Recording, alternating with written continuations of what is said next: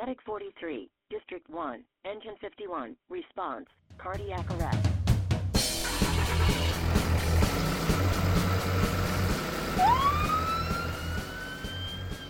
Hello everybody, welcome again to another episode of the M C H D Paramedic Podcast. My name is Doctor Casey Patrick, and joining me today is Greg Ferris, and Greg is the Deputy Medical Director for Indianapolis E M S. He's on staff at Riley Hospital for Children, where he works as a pediatric E M physician. We're lucky to have Greg with us today, and Greg's going to talk with us about a topic that we see very often, common problem transports uh, for our service here at M C H D, and I'm sure across the country, and that's pediatric concussions. This is something that's been in the news for the past five to ten years with with C T E and, and N F L players, and we see a head injury death in, in football, seems like every fall. So let's let's roll right in and, and get started with really the obvious initial problem when it comes to concussions. Uh, you know, for me as an emergency provider, I think there's a lot of gray area. You know, how do we, how, currently, how do we d- define a concussion, Greg?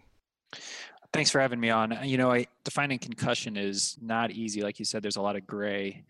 It, and I think that probably the simplest is just having immediate or and transient symptoms that occur after a traumatic brain injury. And, and um, that can be a direct blow to the head. It can be a blow to the face or to the neck, or um, it doesn't even have to be a, a direct blow. It can be an indirect blow, or it can be a deceleration injury. So there's lots of different ways to get them, but it's the most important thing is that you have some sort of immediate symptoms that occur after the injury. And the key to concussion is that if somebody did a head C T or just a normal M R I, that there'd be no changes on that imaging, that it's more of a functional problem and not a structural problem. So from the pre-hospital setting, are there ways that, you know, you teach providers to uh, classify, rank? I know there's there's a lot out there, and it's, um, I don't want to get too deep in the weeds, but, you know, I guess to, to make it an easier question to answer, a little more straightforward, what are some of the red flags when we have uh, pediatric head injury, not just concussion, but,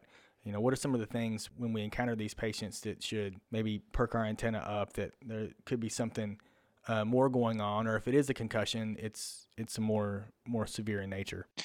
So I think that uh, to go to your first point, to answer your first question, is really how do we um, how do we kind of classify concussion or head injury? And I think the very first thing you have to do is decide whether this is um, what we consider mild uh, head injury or moderate or severe. I mean, that's your first that's your first branch point, right? Because concussion is always going to fall fall into that mild head injury. And so speaking in terms of G C S, which is how most people kind of look at head injury, your mild is going to be the G C S fourteen and fifteen. And then everything else, once you are below that, then we're not talking concussion anymore. That's a whole different whole different topic. So we're really just looking at those, that G C S fourteen, fifteen kid or after some sort of head injury. In terms of red flags, I think that any kind of overt symptoms that occur immediately, so things like loss of consciousness or a change in the tone of the patient, of the of the kid, whether it be kind of tonic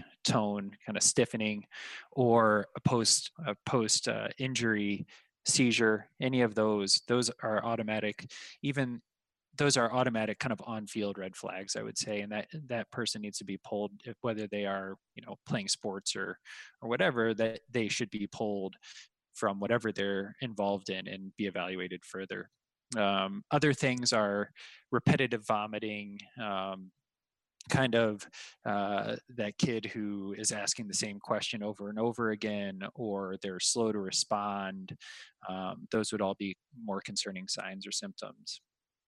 Um, so those are those are probably the big red flags. I always think, uh, even though it's not a There's a there was a big study that came out that in the pediatric emergency department we reference quite a bit, and and really it's a tool that is used to determine who needs head C T and or not. So it doesn't particularly pertain to concussion, but I think I tend to use it as how severe is this person, and uh, that study came out several years ago. It was by um, Doctor Cooperman, and you know essentially, it kind of defines red flags for people with mild head injury that need imaging. And I, I think if any, if a kid has any of those symptoms, um, then they need to be evaluated further. And so that that that those are exactly what we talked uh, what I talked about already, kind of those the somnolence and um, repetitive vomiting, prolonged loss of consciousness. And honestly, if their G C S is anything but but a fifteen, they probably need to be uh, evaluated evaluated further. Excellent. So, you know, as I mentioned in the intro, concussions garnered tons of media attention over the past several years. Um, you know, we see it on the on the nightly news, almost monthly. Uh, you know, somebody in a in a big game somewhere, Super Bowl, N F L playoffs, college playoffs. There's there's questions regarding the concussion protocol and did they follow it appropriately when the you know the patient's head hits the field and they look like they're drunk on a on a uh, on a boat, you know, for the next thirty seconds or so, and then they're in two plays later. You know, so there's obvious, you know, media coverage. It's something that's discussed in the lay press. So this is something that when we're, you know, on the field at, at games, you know, providing transport services, um, there's, you know, the coaches, the parents, the trainers, folks have, you know, have knowledge of, of concussion now, more so than when I was involved in athletic twenty, twenty-five years ago. This this wasn't an issue. You know, if you if you got knocked silly, the, the approach was how quick can you get back in the game to be tough? You know, and I think we know that's the wrong approach now. And again, this is more, I guess I'm asking you more is when you're seeing folks in the department as an emergency provider as opposed to educating. But I think some of these these scripts and some of the ways that we talk to patients can definitely flow through to the pre-hospital setting. But what are some of the recurring messages and scripts when you talk to parents of pediatric concussion patients that you use, and kind of how you approach your workup and, you know, the description and, you know, how you break it down for lay people? So I think that honestly, the first thing that I always tell families, and I lead with it and then I close with it, is I give them a reference that they can go to at home. And the one that I always give, I think is really, really good, is the C D C's website. So C D C dot gov. And then the, um, and if, if in the search bar you search heads up, there is more information than, than you could possibly want. And there's information for the patient, the parent, coaches. Um, there's information about return to play, about return to school. And I think that it, that that's the first thing I tell people, is because, you know, and, and I think that is a good thing that our pre-hospital providers could do also, because it, it doesn't, you know, in that moment, you're going to be telling them stuff and they're maybe going to get twenty-five, fifty percent of what you're saying. But if they have a resource that they can go back to and read up on later, I think that that's really powerful. And that C D C website is the best that I've found. Um, it's it's really, really good. So that so that's that's the first thing I do, is I try to give them a, a resource. And then um, especially if it's for anybody, right? Even if they're they were at school and they fell off a slide and they they hit their head and they have symptoms, but I kind of go through the same thing. We talk I talk about what a concussion is, that whether we've done a C T or not, you know, most of these kids don't even require any imaging. I talk about that there's there's no structural damage to the brain, but it takes a long time for it to heal. And um, in kids, we know that kids are more likely to have to get concussion for for a particular head injury, and more likely to have prolonged symptoms uh, than ad, than adult counterpart. So so I talk about that, and the fact that, you know, you have to go slow. The recovery takes a long time. You know, sometimes weeks, sometimes months. Usually within four weeks, but um, you know, there are kids that have symptoms for months to years. Uh, just from one minor head injury. And we talk, and then I always talk about what the symptoms are. So it's not always things that are, that you would expect. Most kids have a headache, um, but then balance problems, um, emotional lab, uh, lability. So, you know, they'll cry more frequently, they have more emotional outbursts. Um, they have hard time, uh, hard time concentrating. They run into things more frequently, their balance is off. So I talk about the wide variety of symptoms that they can have. And and then especially for athletes, right? The thing they want to know is, when can I go back in? And I always tell them, like, if you're seeing me and I'm telling you you have a concussion, it's going to be at a bare minimum one week before you can return to uh, a game. And the reason is because it's, I always go through a return to play protocol with them. And essentially, it's very slow. It's a every twenty-four hour thing. And if you have any symptoms, you're knocked back a day. And so if you, if you do every, if every day you're improving, the minimum it's going to be is a week. And that is to, to a game. And so I just go through it and I tell them what the expectation is and what I expect them and how long I expect them to be ill and not feeling well for some time. So I think it's a good spot to transition to to one of the questions I had a little further down the list, but I think this, it works here. You know, you talked a little bit about, we all think about headache and, you know, ringing in the ears, but I think there's uh, some other issues there that you hit on that, that may not be as, as well known or at least th- thought of up front, and that's, you know, balance issues, uh, concentration issues, attention issues, which again, if you've got balance issues and you go back into play, you know, that's a recipe for disaster. But talk a little bit about second hit syndrome and kind of what that is and why that's probably the, you know, for us emergency providers, the biggest concern when we, when we think about letting kids go back into play, kind of what that is and why and how that's important. So second second hit, hit syndrome or second impact syndrome are um, it's it is the most devastating thing, and that's the thing we worry about. It's very rare, but you know I think that most of us have have a link to somebody that has had it in some way, or one way or then or another. And essentially, what it is is if you sustain a second minor head injury while you're still recovering from your first concussion, that you can have this, and no one really knows exactly why it happens, but essentially the mortality or death rate is somewhere, most will say fifty to one hundred percent. You know, kind of everything is just uh, case reports that I've that I've seen. There's not a lot of big studies to look at this because it's it's pretty rare. But you get this this dysregulation in the brain and then sudden swelling, and uh, a, a lot of those kids die. And so that's what we worry about the most, is sending someone back in too soon, and if they were to sustain a second concussion and having a uh, second impact syndrome. You know, it seems inconvenient to hold the hold kids out when it, they're the next football star, but really, it's so important. And, you know, even kind of down the list from that second hit syndrome, not really down the list, but we're learning more and more, like you had referenced earlier, about C T E and other things um, that can happen later on in life from multiple small uh, head injuries, minor head injuries. So we, we talked about, you know, you mentioned attention, balance, emotional ability, um, and minimum one week out. What are some of the things, you know, in your in your protocol, if you're if you're managing these kids, what are some of the instructions, specific instructions you give them, things that you want them to do, things that you want them to avoid?